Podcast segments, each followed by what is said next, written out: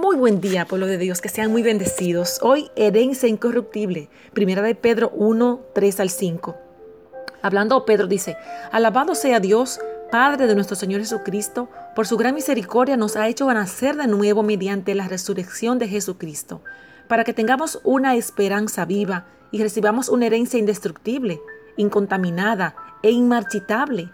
Tal herencia está reservada en el cielo para ustedes a quienes el poder de Dios protege mediante la fe hasta que llegue la salvación que se ha de revelar en los últimos tiempos. Aleluya.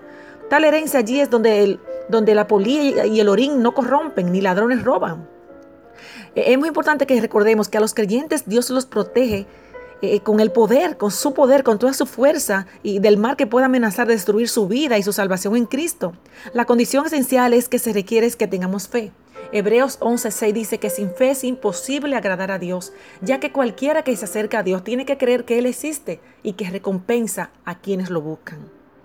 Eh, su proyecto para nuestra vida es que seamos como hijos legítimos, que seamos, que somos, que somos mediante la adopción realizada en la cruz, herederos de las riquezas de nuestro Padre Celestial, de una vida eterna donde ya no habrá nada que corrompa, que contamine o se marchite, sino solo una eterna felicidad.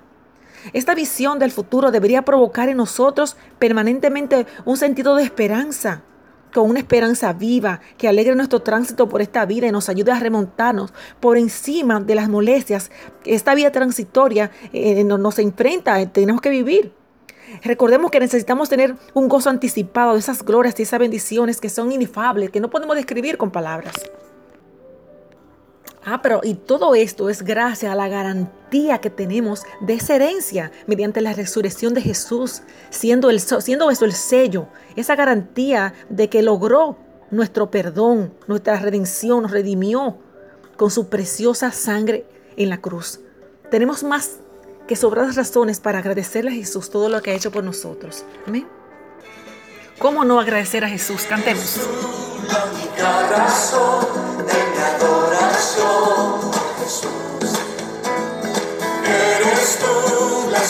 Esperanza que anhelé tener, Jesús.